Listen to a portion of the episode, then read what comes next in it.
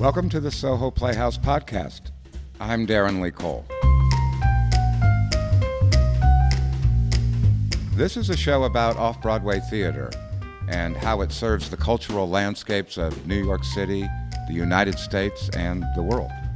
We'll chat with the incredible creators and influencers of this unique art form. So now, come with me backstage. Clint Holmes was born in Bournemouth, England. His father, an African American jazz musician, his mother, an English opera star. So you could say Clint truly has performance in his DNA.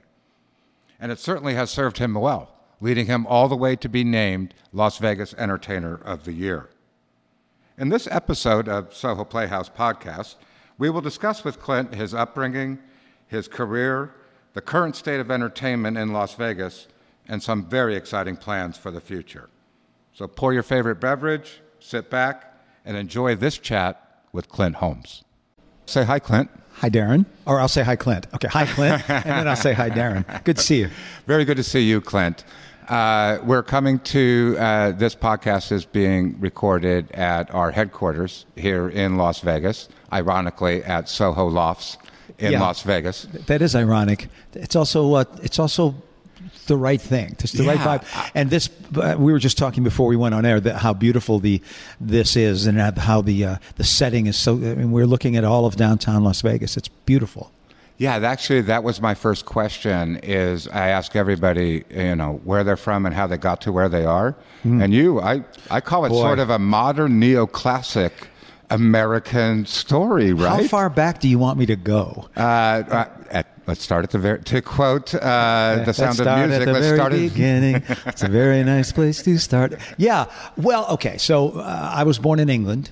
Uh, uh, after, just after World where, War, where, in Bourne- Bournemouth. Bournemouth. right? So, are you a Cherries supporter? I am. I, I'm, Are you surprised I know that? I, I'm surprised that I'm not. So, for the uninitiated, uh, Bournemouth Football Club Right. is uh, called the Cherries. Uh, and I don't follow. I don't follow that football. I follow, you know, our football here. It's interesting because um, people that you know why they're called the Cherries. no, I don't. Uh, the cherry color of their uniform, which Okay. is rather obvious, but kind of the cool sidelight of that is the original stadium is in a cherry grove. Oh, that makes more sense. I think that Are probably the color of the uniforms came later. Probably. Wouldn't you think? Yeah, uh, yeah, I would. yeah, right. Okay. So But anyway, sidetrack on so that's okay. No, no. football. Bournemouth. I, I- I'm impressed that you even know of Bournemouth. Um, yeah, my mom was an opera singer uh, in in Bournemouth um, and and in London, but she lived in Bournemouth. Um, and uh, my dad was in the United States Army, stationed over uh, in Southampton. Awaiting assignment to go uh, ultimately uh, uh, to drive tanks and trucks. So uh, during the war? during during the war, they met in 1944. Okay, I, I even wrote a song about that. So Um, your dad would have been one of hundreds of thousands of Americans that were probably staging D-Day even in 44. Yeah, well, you know, it's interesting. I, my dad was the strong silent type. I found out things after he passed away uh, from his brother that he never talked about. For instance, and this is a sidetrack, but for instance, my dad drove survivors out of Auschwitz. Never told us that. Never mentioned that. Uh, All I knew is that he drove trucks and tanks uh, in Germany during wait, the wait war a minute. How did you eventually find that out? M- my his half brother, my uncle, told me I, I was I, I'm writing a play, which I'm sure we'll get to, to talk about that a bit. And I called my, my uncle and um, and I said I have some questions. And one of the questions was, uh, what do you know about my dad and the war? Because he never talked about it, uh, and he told me that. And I said he never mentioned that to, to me or my sister. And he said, no, your dad, he, he wasn't about telling stories, and part of it probably he didn't really want to remember. He didn't want to remember Yeah. some things that happened. It's really the double uh, combo there, right? It's the most heroic generation, but also perhaps the most stoic Yeah. generation. Boy, that's the that's a great word. It certainly describes my dad. Stoic. Um, so they met. So they meet in they meet. my dad Dad's was there, Well, my uh, dad was a was a, a black soldier. So in those days, uh, the army was segregated. So my father's unit, stationed in Southampton, um, uh, they were doing a USO evening, and uh, for some reason, my white uh, opera singing mother volunteered to go sing for for the black troops, and that's how they met. My mom did an aria, and as I, I talk about it um, semi jokingly, you know, my dad, my mom sings a high note, and my dad goes, "Sing it, baby," you know, and uh, and that's kind of how they, they that isn't kind of that's how they met, and um, romanced, and um, and then after the war. Uh, well, there, yeah, that's a very interesting kind of leap there, though. There was lots of GI local romance. A lot. Uh, who never brought their brides or children to the States. Yes. Absolutely true. And in your family history, the biracial yep. uh, aspect of that probably made things even e- rarer. Even, even rarer and even more difficult. My mom told me that my dad wanted to stay in England. He would have been happier staying in England because he felt it, it would be better. The problem, a couple of problems with that. One was that my mother's family wouldn't have it. They, you know, if she was going to marry a black man, they, they weren't interested, you know. So uh, a couple of years after the war, probably, I guess it was probably 48, 47, 48, um, my mom and my mom and I came over from England. My dad brought us over uh, to Buffalo where his family lived. So my mom be, went from being um, a, a British opera singer singing with the Bournemouth Opera Company to living in an all black ghetto in Buffalo, New York, with, with a little biracial kid. Oh my God! I know it, it, it that's part of the story of, of the well, play. It's an incredible part of the story. How did Buffalo receive the Holmes family? Well, not well. My dad's family w- wasn't real interested either, uh, her, especially his mom, which is where we lived in her apartment. Well, this is a good point to cut into sort of what I know about this. It's a segue into your shows because.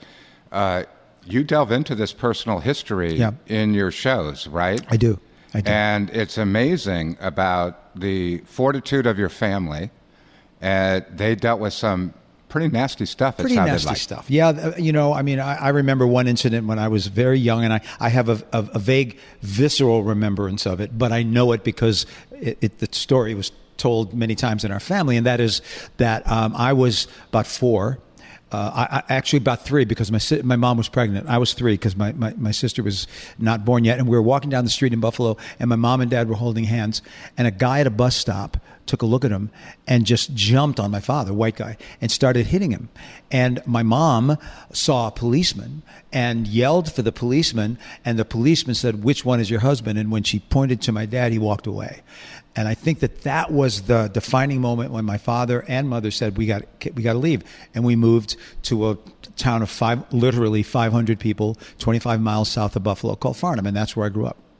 And was that a huge difference being down there? Was there it was, more safety, or was it well, just more of the same it. stuff in a smaller town? Well, and that's interesting because I think both are true. I think that it was safer just because there weren't very many people there, and we were the only family when we moved there. We were the only family of color there, um, but it was more we were ostracized. That was more what happened. It wasn't violent. Uh, um, I mean, the kids loved to beat me up and call me names through school. You know what I mean? Well, ostracization is sort of a, it's almost a nastier in a, in a way. Kind of uh, racism and or exclusion. Exclusion. My mom being the opera singer and my dad was a jazz singer okay?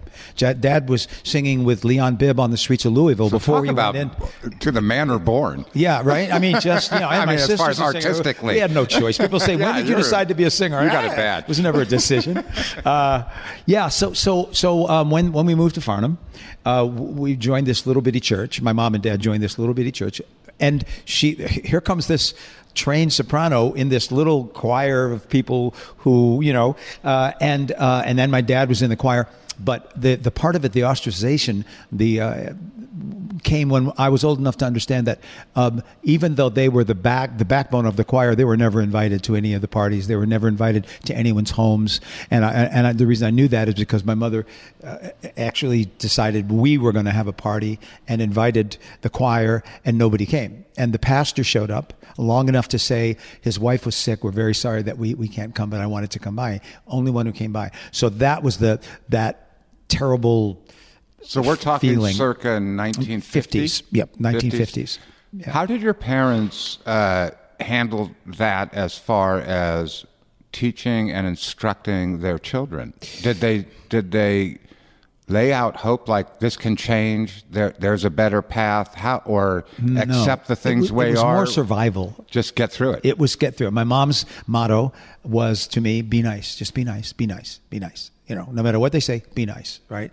My dad, who was working three jobs, you know, he was the janitor at the church. He was working the steel plant, and he drove uh, snow piles in the winter. You know, uh, would just say, just be tough, toughen up, toughen up. Yeah. You know, don't be a wuss. I don't know what the word he used was, but but you know, probably just, not. Yeah, probably not wuss, but tough, toughen up. You know, and I'd say, well, Dad, they call me this, and he go, yeah, get used to it.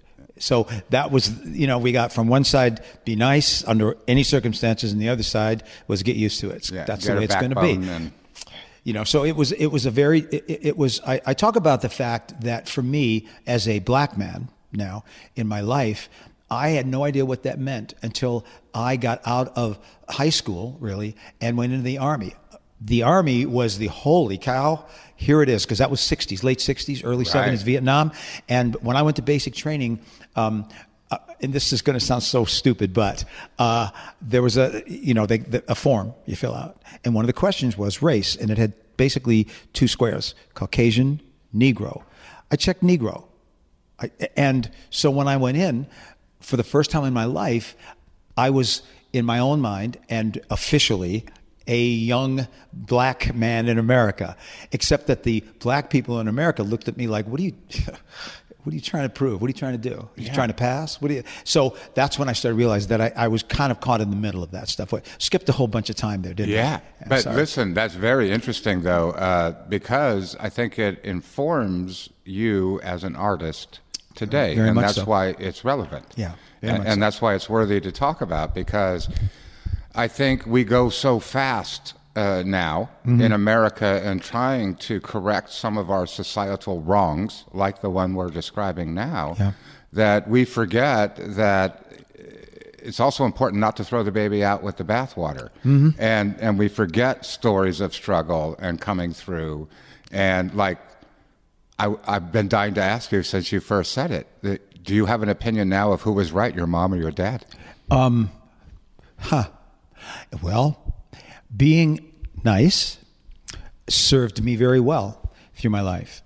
It also was problematic in the sense of being able to stand up for myself in situations that I look back on now and wish I had. I'll give you a very clear one. Um, in 1974, I had a hit record.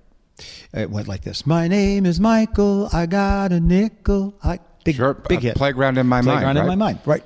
Um, it was kind of a fluky record. It was big hit. It was, but it was a big hit. Now, what I wanted to, I was uh, in Washington D.C. at the time.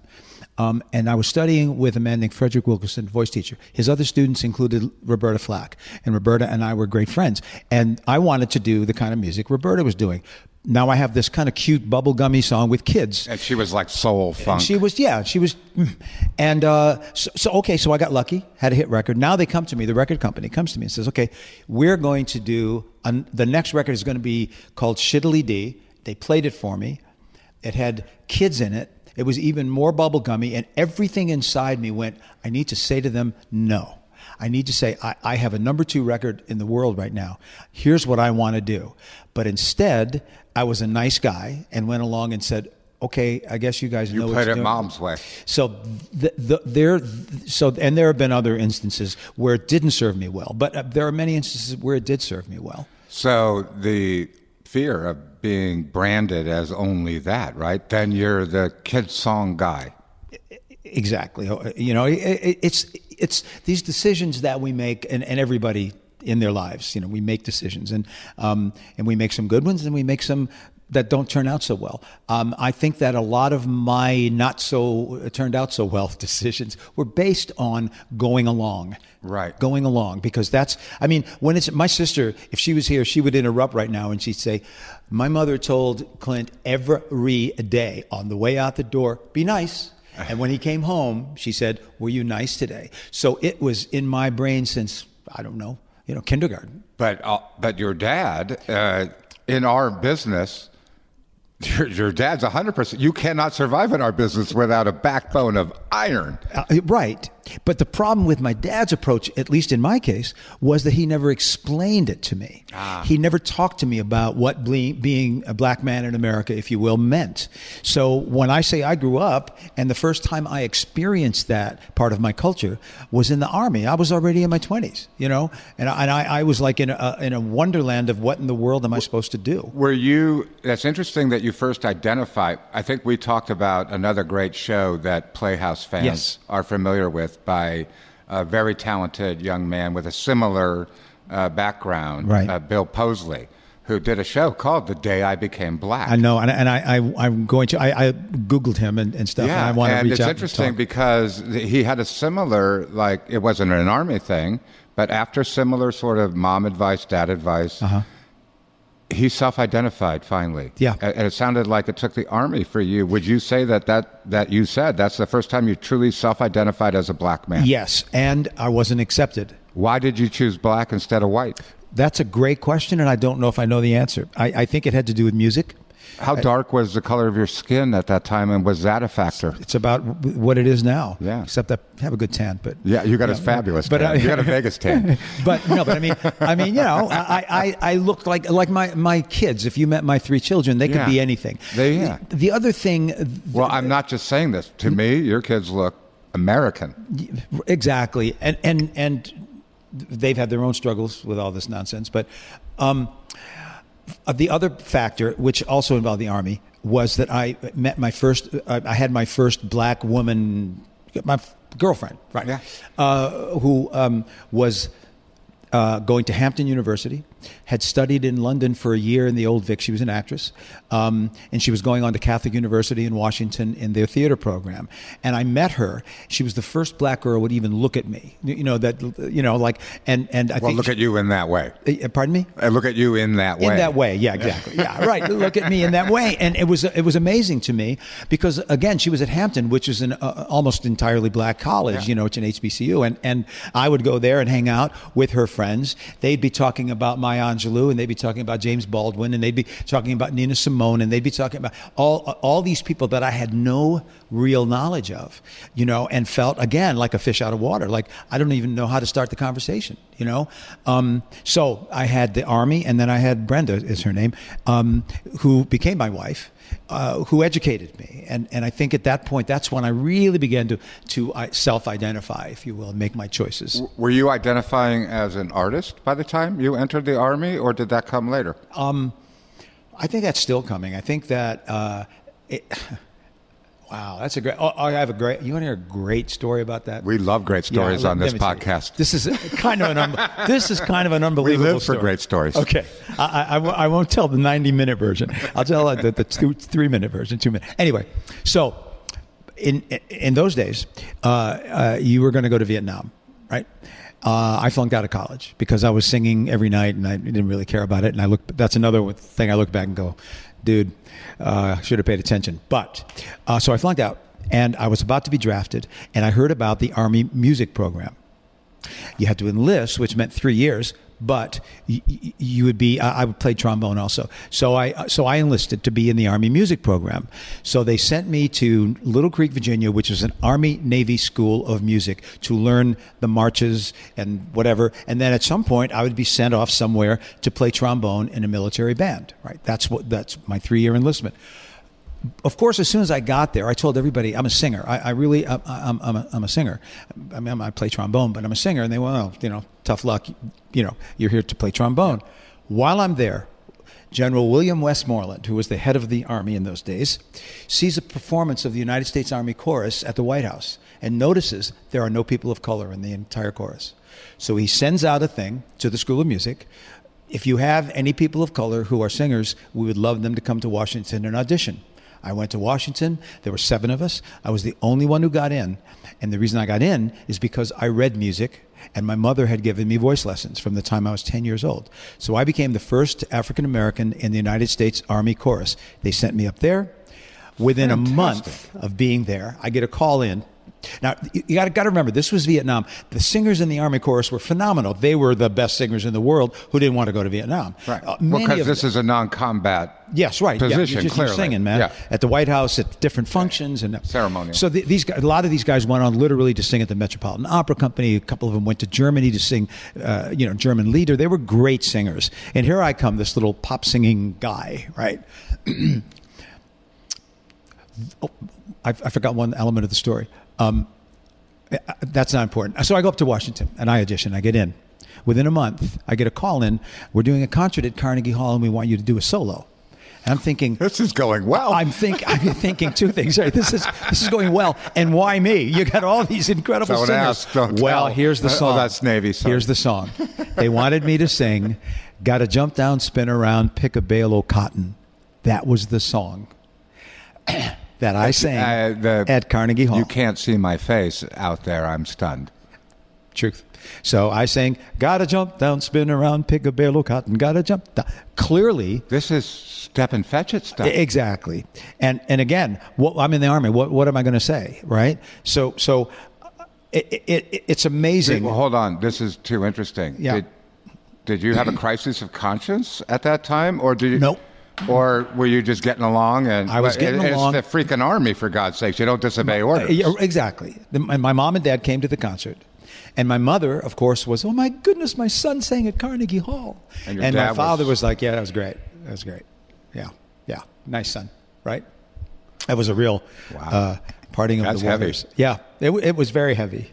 Uh, But wait a minute. Did do you, even though beyond the choice of that material, which it shows you hopefully how much times have changed. I mean, that would just be outrageous to Right. think about putting somebody like you in that position today.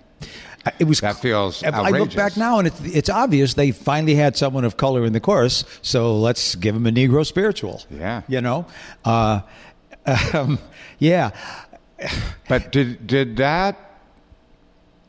But you still, regardless of material, got to solo at Carnegie Hall. Mm-hmm. I did get to solo at and Carnegie it, just beyond the surround, the trappings of that, the experience of that must have launched you into another gear as an artist. Well, it was obviously an incredible thrill to just be on that stage, and I have performed there since as a professional. But yeah, it, I mean, was it as like? Did you re- did you realize in the army that this is definitely what you're going to do when you get out of the army? Oh, I realized that forever. Oh yeah, yeah, yeah. I mean, I was singing at five years old. I, I was my mother's uh, deferred career, if you will. Yeah. yeah. Uh, she, Did she live vicariously Abs- through it? Oh God, yes. Which which put me in, in a difficult position with my father through through the years. It was it seemed the more success I had, the further away my father drifted from me, and and I didn't understand Was that, for a hundred years. It, felt like a bond with your mom. It felt like my mother was, oh my, oh my son, look at my son. It, if you ever talk to my sister, she'll tell you the same Yeah. thing for her. It was Yeah. same thing for her. My sister's a wonderful singer. She sang for 20 years with the United States Navy Band, toured the Impressive. world. So, but to my mother, it, I was it. I was the golden child. I was the golden boy. Um, and again, that's that's also uh, and that wasn't going down so well with dad. no. And again, I didn't understand it. Wow. I didn't know. Yeah. I mean, when I finally complicated stuff. It is, and when I finally made enough money to give my mom and dad stuff they never had, like a trip to Hawaii or or or or, or a trip to Vegas, I w- when I was opening for Cosby or Joan Rivers or somebody, and and thinking this would be the most exciting thing to fly them out here and blah blah blah. And my father would be like, "Yeah, so where do you go to have fun around here?" While my mother would be, oh, "I can't believe I met Joan Rivers. She's so nice." You know, I mean, it was such a dichotomy. Actually, let's make that leap. Let's get you from the army to Vegas. Okay. How did that happen? So now let's get you out of the army, Yeah, and okay. then I start my career. where where where do you land out? of- When you're discharged, where are you? in D.C., which is where I was stationed. Stayed there for ten years.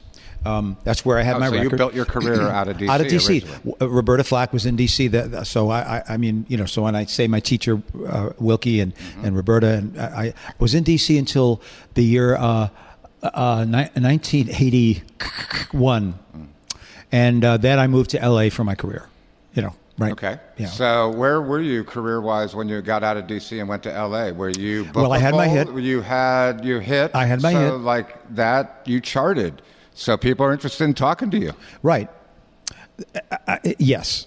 Uh, people are interested in talking to me. My agent wanted me to do sitcoms. I, I wasn't interested. That's another interesting thing about the biracial thing. She'd send me up for you know, a 32 year old doctor uh, black doctor, and I'd walk in, and the casting director would look at me and go, "No, it's for black for a doctor." black guy, and I'd yeah. say, I'm, "I'm black," and they go, "Well, you don't look like it, right?" So after about five of those, I said, "Just send me up for a 35 year old doctor. Either I get it or not." You know, Right. Um, but that was uh, I lived in in uh, L.A.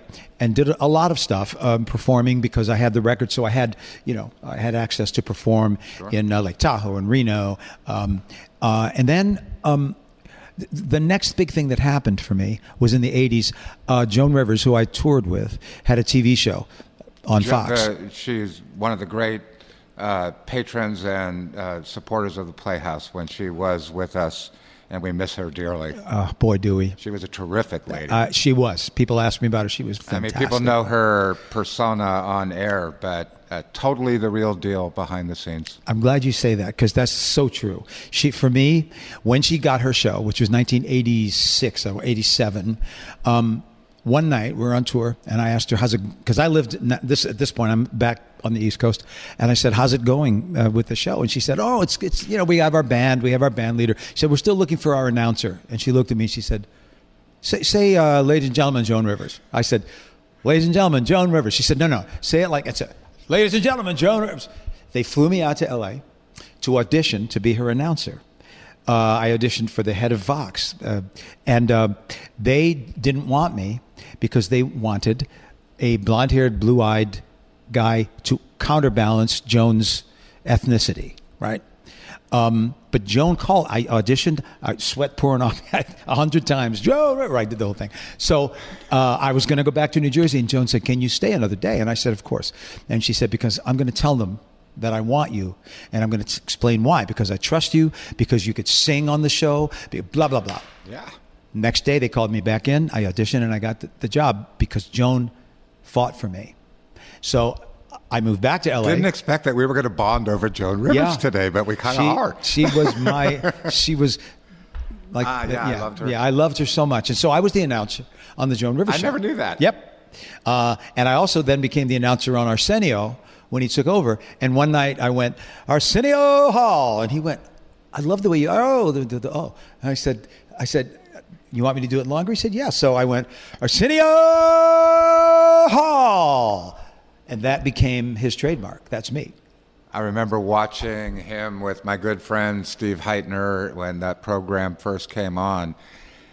And he just turned to me and said, This guy is going to be amazing. Yep. It's like, look at him. Look at that beautiful African American man in a $3,000 suit. Right? Just killing it. Another wonderfully generous guy. Arsenio was so generous. He knew what I did. He knew that I was not an announcer, that I was a singer. And every chance he got, he would feature me.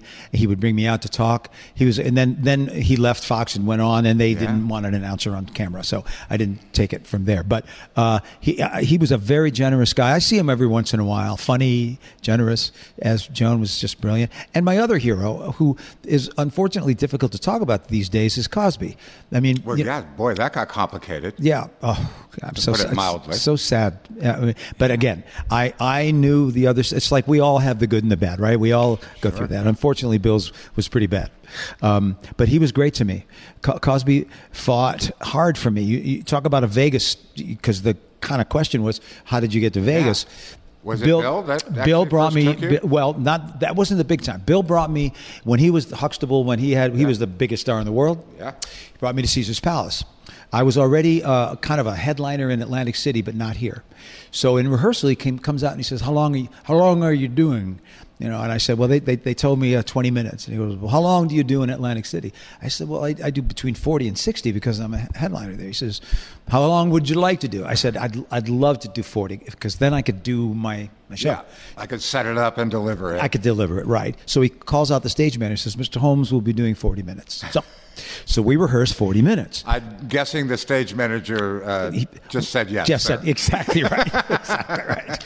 Uh, there was no no qualms or questions. So so I go out opening night and I do 40 minutes and we got a huge response. And Bill comes out and he says, "Come here, come here," and, and he says to the audience, "Blah blah blah." And then he says, "So what song did you like the best?" And I was doing "I Go to Rio," Peter Allen's I Go to Rio. They, oh, I go to Rio. He says, let's do it again. And he goes up. When my baby smiles at to me, I, go, to Rio. De and he's now Cosby's back there playing bongo drums while I sing. So What's I do. I go to Rio again. Oh, I'm a salsa fellow. I'm right? a salsa fellow. Yeah. When my baby smiles at me, I go to Rio. I love that song. I do too. I love Peter.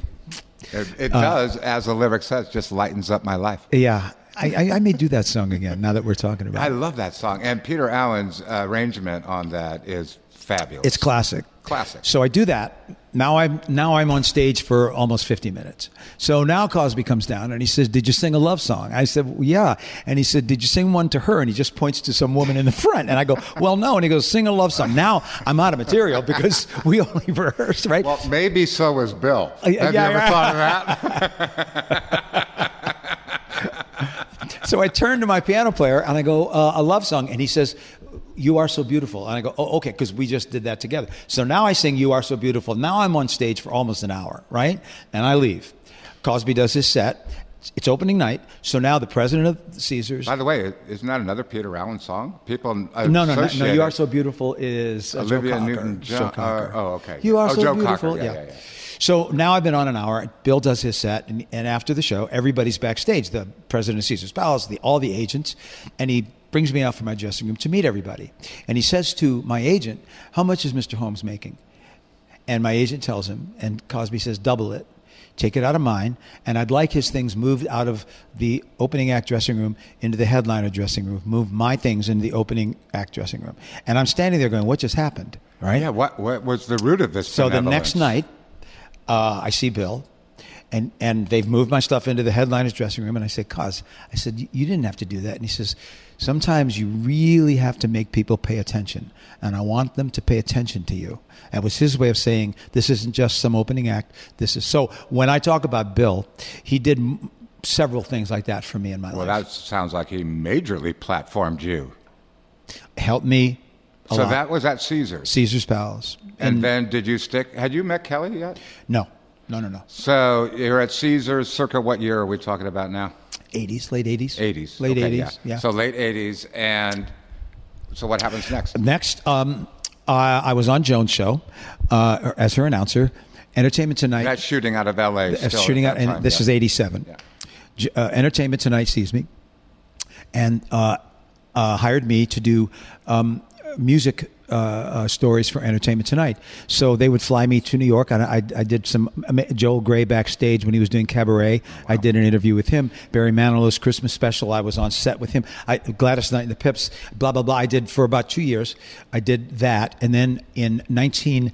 Now, so, so I'm sorry. So now we're now we're not in 80s. Now we're in 90s. Now Yeah, we're- yeah we- we're in 90s. Uh, we're in late 80s because WOR in New York, Secaucus, Channel 9. Channel 9, saw me on Entertainment Tonight, and they wanted to do a primetime talk show. oh, okay. And so they uh, brought me to New York to to, meet pitch with that. to pitch that.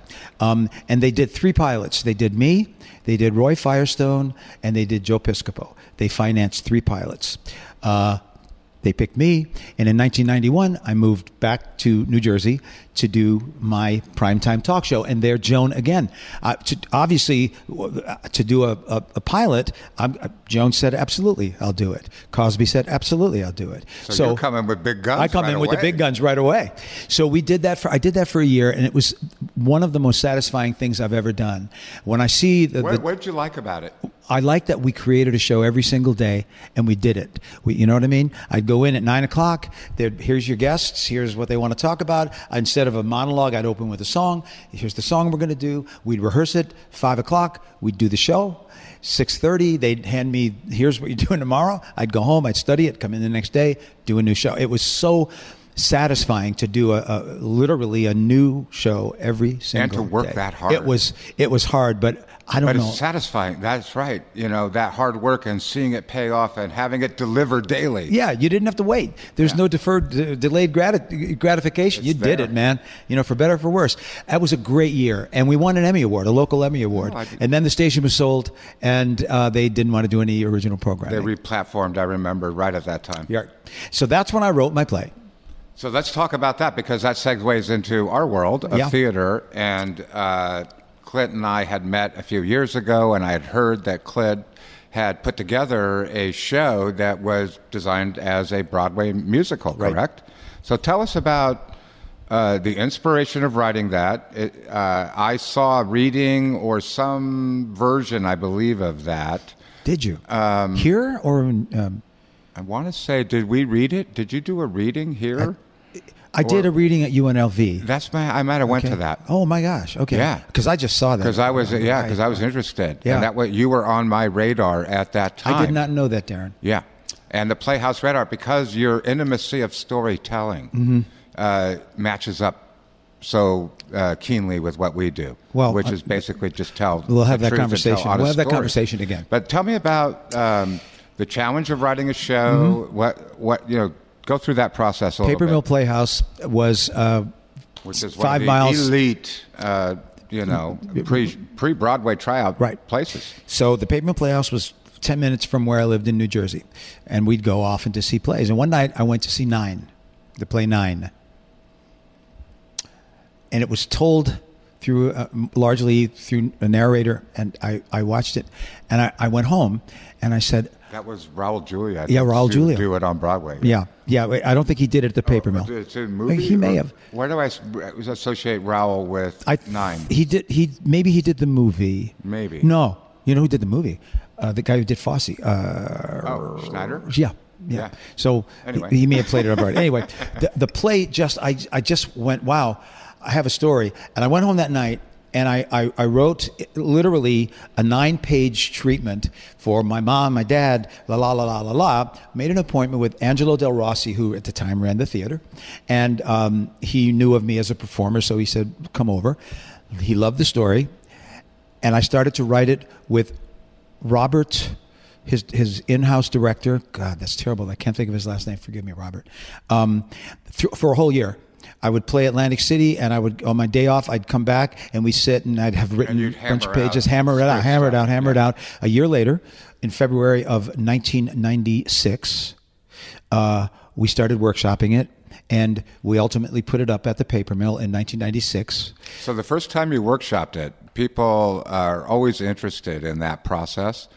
What was it like doing it in front of an audience for the first time? Crazy. Because it- I was so was it what you expected it? Not not the experience, the show. The, it was you know the difference? the experience and the show were totally different than I expected because I don't get nervous not uh, going up on stage anymore. I get excited, you know, if it's a big open air, I get excited, but I don't get nervous. I don't get like, oh my God, why am I doing this and can I get out of it, right? you know what I mean? That thing. Well, when I was I doing think we this- all know what you mean. yeah, exactly. When this thing, I remember, I forget the theater. We didn't do it. The, the first reading wasn't at the Paper Mill. It was sponsored by the Paper Mill, but it was in another theater. It was, you know, where it was. It was in Princeton. Oh yeah, uh, great. yeah, Yeah, yeah. There's great little theaters down there. Right. And I remember sitting backstage during rehearsal that day going, why in the world would anybody want to hear this story? What in the world? Why am I doing this? You know, they're going to hate it. They're Who gonna, could possibly care? Who could possibly care? you know, all, all of those things and all these songs I'd written. Is anybody, you know? Um, so it was very frightening doing it. I was very nervous. Uh, I didn't know uh, for instance, one of the things uh, Robert, the director, told me was, "No, you don't bow after a song. No, you don't. No, not after the Not after after the, song. after the big ballad. You don't go. Thank you very much. You know, it's you're an actor. You know, I mean, I really, I was that naive. You don't lead into a song on Broadway by saying, "I really don't know how to express myself," but perhaps But, this but perhaps song. this song will help you. Here's a little song I wrote. Right, all of those stupid things Yeah. in my brain. So, so uh, that was a a big learning experience doing it. Um, we had great people. LaChanze played my wife. Wow. Um, uh, Adam Wade played my father. Nancy Ringham was my mother. All ex- experienced. So you're in it also. I, I was in it. I played Yeah, me. you're playing you. I was the least experienced actor in the pl- in the piece. So there was a part of me that But already knew. cast. But I was. Yeah, I knew what the hell I was singing about. So so anyway, uh, it obviously went well, and then there was a question and answer period, which obviously people would say things like, "I'm not quite sure I understand the the, the, the, your father and mother. Why why were they together? You know, uh, these guys, which is what you learn from. Yeah. And you rewrite and you rewrite and you rewrite. By the time we did it at the paper mill, um, the, we got two reviews, two big reviews, major reviews. New York Times review said something like, um, "Who is this guy and why should we care?"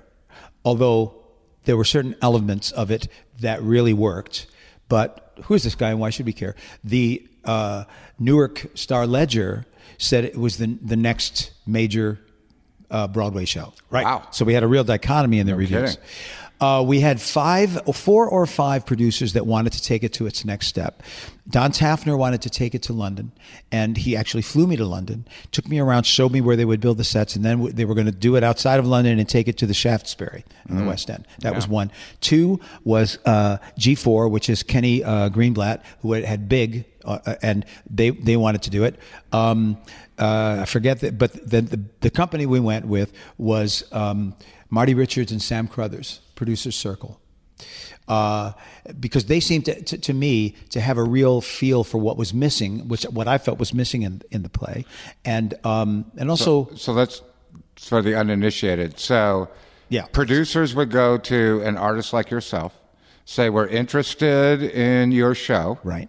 And they t- they would take what we call an option agreement out on your show, Exactly giving right. them the exclusive rights to produce your show in regions, territories for a, amount of time, a term. exactly, and the paper mill that was the other. They wanted to, and to the paper produce it mill. As wanted to- original producers are to- in on it and not forgotten. Yes. So, but uh, people forget that that's a two-way street. Not only is the producer looking for obviously the great material and they want to option it and produce it. That's Right. something I do. But also, it's very important for the artist to find the right producer Right. and and have the right trust relationship, especially if changes are being discussed and if new ideas. Right. Talk, talk about Uh, that. Well, yes, you know, because here we had this hit at the paper mill with with a lot of interest. Um, s- some of the producers didn't even talk to me about changes; they just loved it, loved it. I internally knew that there was a deeper part of the play that wasn't being addressed. I, I I knew that it was a partially, at least about at the time, and even more so now, about race, and that wasn't really, other than the little kid who didn't fit in, addressed. And Marty Richards and Sam Crothers really understood that to me, right? And so they they uh, we did a workshop at the John Houseman, right? on And- Theater Row in New on York. Theater Row, and I'm big time now, right? And the plan was the workshop. Then we were going to the Hartford stage. Mm-hmm. Uh, it was already listed in their program. Then we were going to the Variety Arts off Broadway, and based on success, we'd go to Broadway. That was 1997. The first day of workshop, I get a call from Marty. We just lost three hundred thousand dollars.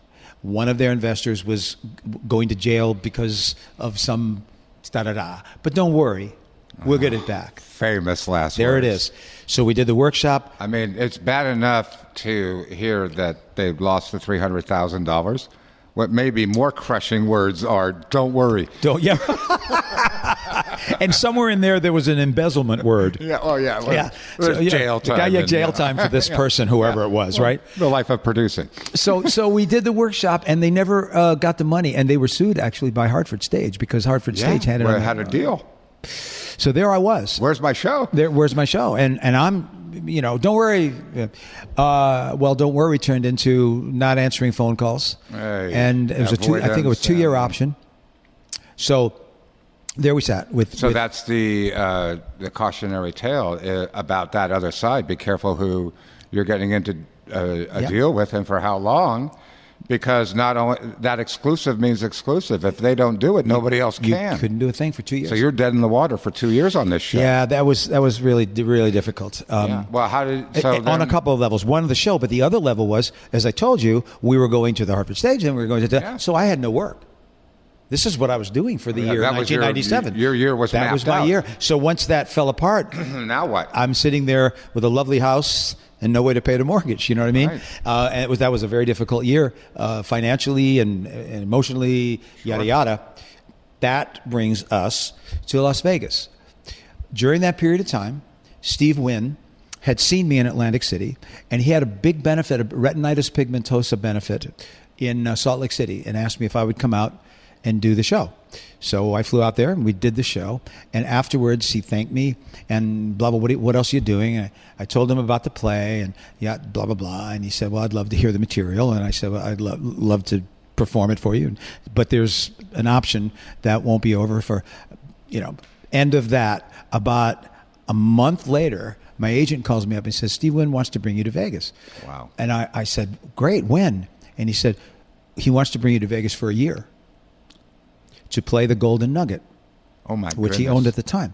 This is November of 1998, and the reason I remember it so well is because my father was uh, dying at the time, and I would be. uh, I lived in New Jersey. I'd drive up to see my dad, and was, uh, conversations and blah blah blah. So, and uh, in February of '99. So, boy, this becomes a pretty momentous year of your life. Uh, uh, yeah, it was the worst year of my life in a lot of ways. And then February '99, I come out here without my family um, because I, don't know what's going to happen. Right? Really? Right? He said, "I will pay you for a year."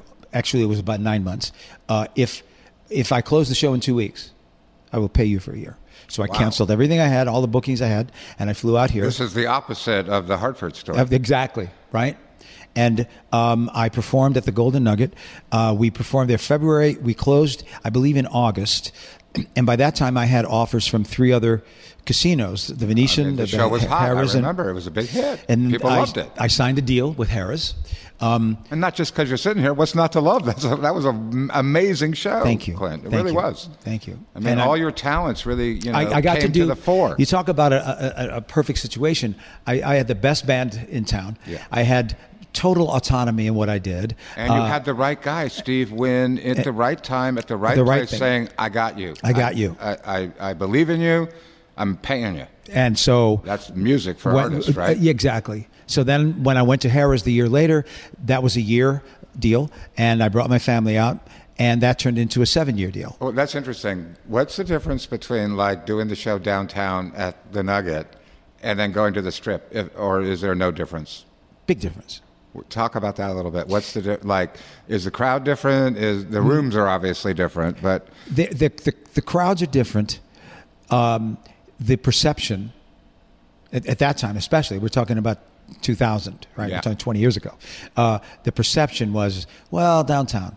You know, Yeah. downtown is not really Not as cool as it is yeah, now. not not nearly. And uh, but the Golden Nugget was always a class hotel, even 20 years ago. You know, and Steve was Steve, right? Um, but the perception is, well, now you're on the Strip in in, in Vegas, and my manager, I'm making air quotes. The big time. the big time. My manager was very smart. I had an offer from the Venetian, I had an offer from then the Desert Inn, right, and Harrah's. And my man, we, we met with all three. And my manager said, let me tell you something. He said, the Venetian has already got Elton John doing X amount of weekends. They have uh, someone else did that You're third, at least, going in, You're third. Uh, the Desert Inn is over here. You know, it's not in the heart of the strip. Harrah's, you're it.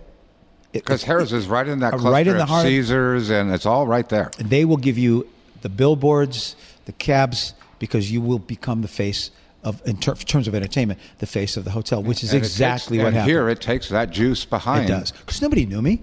Yeah. Nobody knew me But here, they have a platform that can make people know you very quickly here. and they believed in the show. And as I say, it was a year turned into seven years. and then that's a massive hit. And then, And then weren't that's you, in fact, my, I hope I got this right, 'cause, uh, but you were Las Vegas Entertainer of the Year in some of Quite- a- those a years. few times. A few of those times, Yeah, right? I was singer of the year and Entertainer of the Year. That's not a small year. thing. I, I know, mean, especially hugely yeah. talented people are Yeah, in the pool for that award. Yeah, yeah. So yeah, congrats to that. Thank I mean, you. I remember that that, and that that was high achievement. it was a great time. I again, I, I was every night doing doing what I loved under the best of circumstances, living the life. living the life. It was fantastic. So let's segue a few uh, a few minutes left. Let's segue into. I've told you quite intimately about our plans for Soho Playhouse Mm-hmm. coming to Las Vegas, trying to bring an off Broadway style theater here. What's your reaction to that, honestly? What, what do you I- think of that? I first heard of it uh, through Samantha. So Samantha is uh, one of our employees. That's right. Actually, our theater employee. We, I told you her Yeah. nickname in the house is Samlet, uh, a la Hamlet. Yeah, she's fantastic. She is great. Um, and I was extremely excited to hear it because I'm a nightclub guy, but I think that I, I'm a theater guy. You know, when Kelly, my wife and I go to New York, I used to look and see if the Mets were in town. Now I look to see what's playing off and on Broadway, right? Yeah. Uh, Uh, so to me, it's it's it was an ex- really exciting thing. It still is a very exciting thing for I think f- for the town. But I'm being a little selfish here. I, I'm, I look at opportunities to get up on my feet as an actor and to. Uh, uh, t- I think it's an extension of our city, just like Smith Center. When the Smith Center opened, it, it, it made our, our city more of a city. I mean, I completely agree. I think, and uh, uh, Myron Martin, who put that project together Right. and directs it currently, uh, that was an amazing leap for Las Vegas and downtown Las Vegas, a non gaming uh, major cultural institution Right. anchored downtown. And I'll tell it's- you, and- ter- and it's going And it's, gangbusters. it's so successful. And I was Myron is uh, one of my best friends in life. I'm godfather to his daughter Molly, and He's a great guy. got- yeah, he's a great guy. We've known each other from New York. When I had my TV show, Mm-hmm. he represented uh, uh, Baldwin pianos, and so he would come out with the Baldwin artists. That's how we knew each other. And then he comes here, and I go, "Why are you going to Vegas?" And ten years later, hey, bye, I'm coming out, right? uh, yeah. So uh, it it it it was um, um, uh, made our city more of a city. Uh, and I think the Soho Playhouse can continue that. I, I, I, I do. I, I think that uh, um, to have a legitimate off Broadway house, one that has a, a reputation, one that has an image, one that, that has su- such success that that you've had in New York, to come out here um, establishes it our city even further as a, as a, as a theater city. And I know some of the even larger plans you have, Yeah. which will e- even make it even make it more so. So m- my first reaction and my current reaction is that I'm very excited about it, and um, whatever you know uh, part in it I can have, even just as someone who supports it, is exciting to me. Well, I can see you playing uh, several parts in this um, because we also share beyond why you're perfect for what we do is I think the storytelling nature of your show. Uh, again, and the shows that you've done is very much in line, sort of, with the esthetic of what off Broadway is. There's that great saying I use all the time. It originally comes from Edward Albee, and he said, People go to Broadway to look, they come off Broadway to listen. And I think that's a perfect way Hmm. Wow, to sort that. of. I, I've always loved that. Yeah, That's yeah. the motto of Soho Playhouse now because it evokes exactly what it is that intimate, we're going to share real personal storytelling and uh, no holds barred. So much of it is ex- exciting. So Yeah. so much of the you know uh, you and know do you think there's an audience for it here? People are saying, "Oh, Well, I don't what I know about. Vegas," and that's, of course, the obvious and constant question I get. What's your Well, that's what I was going to say. That I think that Smith Center has opened up that audience. I remember when it first opened, and I would talk to people because I was playing in Myron's Cabaret, and I would people would say, "Well, what casino are you in?" And I said, "Well, not in the casino. I'm at the Smith Center in Myron's Cabaret." And they would, some of them would say, "Oh, that's kind of snooty." And I go, "No, it's not. Wh- Why would you think it is?" Well, you know, Broadway and they have orchestras. I go, "Whoa, whoa, whoa, whoa, whoa!" I said, "There's nothing snooty about it. This, this is music. I'm going to be doing what I do there." Uh, but there was a kind of a feeling in town that somehow that wasn't Vegas. Well, I think that has been pushed to the side. So I think that that opens up for what you want to do much more than it would have in terms of the the uh, outlook from this the city. You know, Yeah. they'll be much more welcoming. I think so, and I think uh, what's encouraging me is we've started our education program, Uh-huh. as I told you a little bit about, and in our first classes, I see the level of talent that's here in Las Vegas. Yep. it's it's exceptional. I mean, I'm running one of my best workshops I've ever run. That's uh, fantastic. With 16 dynamic actors that are all different kinds that all live right here in Las Vegas. I want to invite you to this composer showcase, which Yeah, tell us it- about that well, because that's a cool idea. It is a and cool goes idea. Right along with what we What you're doing. share. We share a desire to uh, educate as Mm-hmm. well as uh, entertain. It started by Keith Thompson. Keith Thompson was out here conducting Jersey Boys, uh, and uh, when that closed, uh, looking for other things to do, he started this very. It was tiny. It was like twenty-five people in the audience and eight, six people who wrote songs. It's now become you can't get in. You know, and and every songwriter in town wants to be a part of it. Richard Oberacher, who wrote Bandstand, which got to Broadway a bunch of years ago, started coming in. And he said, "Well, I'm writing this show, blah blah blah. Here's a song from it," and he'd play it. And then next month he'd come in with another one, and then So he's, wait a minute. How is it constructed? How do you get in? How, give me the whole. Like, the whole idea is uh, at this point, uh, if if someone were to have some song they wrote, they would uh, re- reach Keith Thompson, Composer Showcase, and he would say, "Great, s- send me the song, send me a video, let me know what it's about." And uh, if he felt that it was of the quality that should be there, um, you would you would come on. Um, um, I, I I love going do there. you get to workshop your song, or how? well, you come out and you perform it. you just perform. It. And it. you can talk about the, why you wrote it, how you wrote it. Is it a part of a bigger project? Is it just a song I wrote? You know, Mm-hmm. um, and it's become it's come to the point where Olivia Newton-John came one night with a song she wrote. Bill Medley of the Righteous Brothers. People came in. need a people place. need an outlet. They want to come and go. Well, I wrote this song. Is it any good? Does anybody want to hear it? And it's so supportive because a a lot of the people who come to it are either writers or performers And they get it, themselves, and- or people who just love to be around the arts. and know uh, how and what to contribute relative to where it is in the process. Exactly right. Exactly right. So, So we're doing a, a great, like, where I feel the first time some of all the synergies I've dreamed of for Soho Playhouse here are beginning beginning to come to fruition through this same process. We had our first round of grants for writers, and this class I mentioned. So now I'm bringing the Las Vegas playwrights with new plays into the workshop and having 16 of the best actors in town with the best writers in town, you know, rip the play apart, put it back together, truly workshop the work. And that's really exciting. That's exciting. And yeah, it's a similar thing to what we're talking about with songs uh, Yeah. now. So again, I think those things happening opens up what people aren't going to go, oh, I don't know what that's about. They're going to go, oh, that's exciting.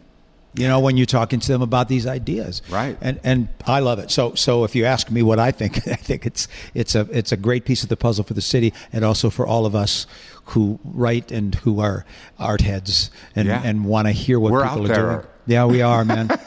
Nothing more exciting in the world. Just walking around Vegas, you know, turn over a few rocks, you find some. Yeah, it's a lot of, and you know what else? A lot of people came here to be in productions, Yeah. like Jersey Boys, like Phantom of the Opera, And stayed. and, and stayed. So, so there are so many really talented people out here who who will just rush to a workshop, rush to, to be, you know, introduce their new their new stuff. You know, Do you see uh, yourself ever, moving out of Las Vegas? Um, or are you? I, my, or is everybody's this home here. base from this now is on? this is home base. I mean, I see myself moving out of Vegas when my play goes to London.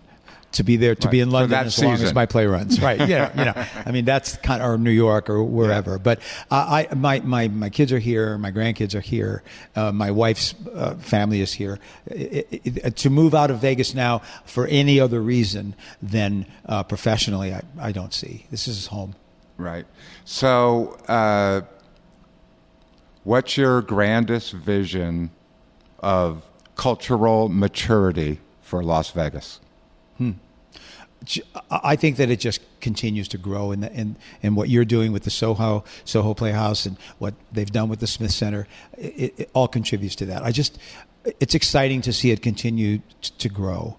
Um, I, I don't have any formula. I don't have any knowledge. I, I just know that it's it's what my heart desires for anywhere that I would live, and I see it happening here. I now I'm uh, I see why. I've become very very fond of Las Vegas, particularly where we're coming to you from, which is the Arts District. Yeah. A, a, a part of downtown Las Vegas. I love the Arts District because it seems to be one of the few neighborhoods in Las Vegas that has grown organically. Absolutely. My son Brent is a sculptor and a painter, um, and he's become a very big part of that part of the art district.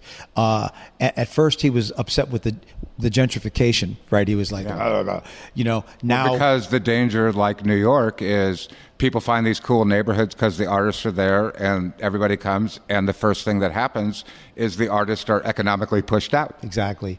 But now I think he, he is he's become a part of making sure that that doesn't happen or that that you know. So yeah, this is a very exciting. Again, when I came here 20 years ago, you know, if you'd have said, I I won't name the name, but one of my friends who was a big star on the strip, came to see me downtown when I first came here back in 1999. And he said to me, he said, great show, like always. He said, but you know, nobody's going to come see it down here, right? well, you know, uh, now uh, you wouldn't it say that. reminds me of one of my favorite Yogi Berra isms, which is it was talking. He was talking to Mickey Mantle, and Mickey Mantle wanted to go out with him after the game in New York one night to the hottest new restaurant Right. in town, and Yogi famously says, "Nobody goes there anymore. It's too crowded." Exactly. and we understand that. and we get it in theater totally. so I, I, I Darren, I, I, I think what you're, you're doing um, is is very exciting, and uh, appreciate that. I, I, I hope for the best for you. I know- Thanks. I know it's a big undertaking. So I uh, recommend for anybody who hasn't, if you ever see Clint Holmes playing anywhere, uh, the the classic saying is true: run, don't walk. To get yourself a ticket to that. And Clint, I'll look forward to some possible synergies between yourself and the Playhouse. Me too. Uh, and thank you so much for spending this wonderful hour with us. I enjoyed it. I got to talk about myself. Thanks for listening to the Soho Playhouse podcast. Hope that we inspire you to attend a show at our flagship Soho Playhouse in New York City or at our new location in Las Vegas, or for that matter, wherever creative theater lives in your town. If you like what you hear, please tell a friend. If you have a question or comment, reach out to us. Our email address is mail at sohoplayhouse.com. And to find out a lot more about who we are and what we do, go to sohoplayhouse.com. And remember, as Edward Albee said, people come to Broadway to look, they come off Broadway to listen.